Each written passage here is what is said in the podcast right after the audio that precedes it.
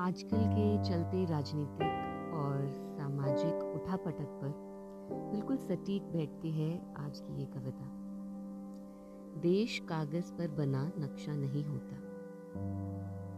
यदि तुम्हारे घर के एक कमरे में आग लगी हो तो क्या तुम दूसरे कमरे में सो सकते हो?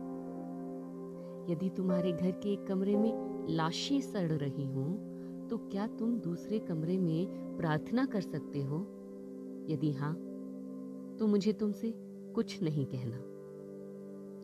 देश कागज़ पर बना नक्शा नहीं होता कि एक हिस्से के फट जाने पर बाकी हिस्से उसी तरह साबुत बने रहे। और नदियाँ, पर्वत, शहर, गाँव, वैसे ही अपनी अपनी जगह दिखे अनमने रहे। यदि तुम यह नहीं मानते तो मुझे तुम्हारे साथ नहीं रहना है। इस दुनिया में आदमी की जान से बड़ा कुछ भी नहीं है।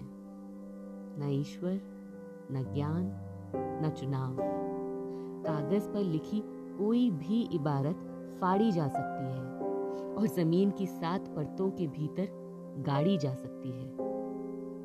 जो विवेक खड़ा हो लाशों को टेक वह अंधा है। जो शासन चल रहा हो बंदूकों की नली से हथियारों का धंधा है।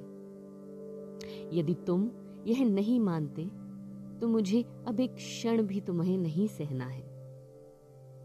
याद रखो, एक बच्चे की हत्या, एक औरत की मौत, एक आदमी का गोलियों से चिथड़ा तन किसी शासन का ही नहीं, संपूर्ण राष्ट्र का है पतन।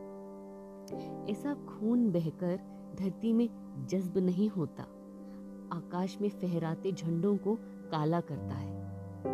जिस धरती पर फौजी बूटों के निशान हो और उन पर लाशें गिर रही हों, वह धरती यदि तुम्हारे खून में आग बनकर नहीं दौड़ती तो समझ लो, तुम बंजर हो गए हो।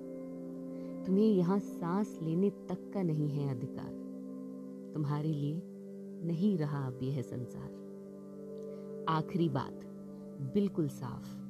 किसी हत्यारे को कभी मत करो माफ़। चाहे हो वो तुम्हारा यार, धर्म का ठेकेदार, चाहे लोकतंत्र का स्वनाम धन्य पहरेदार।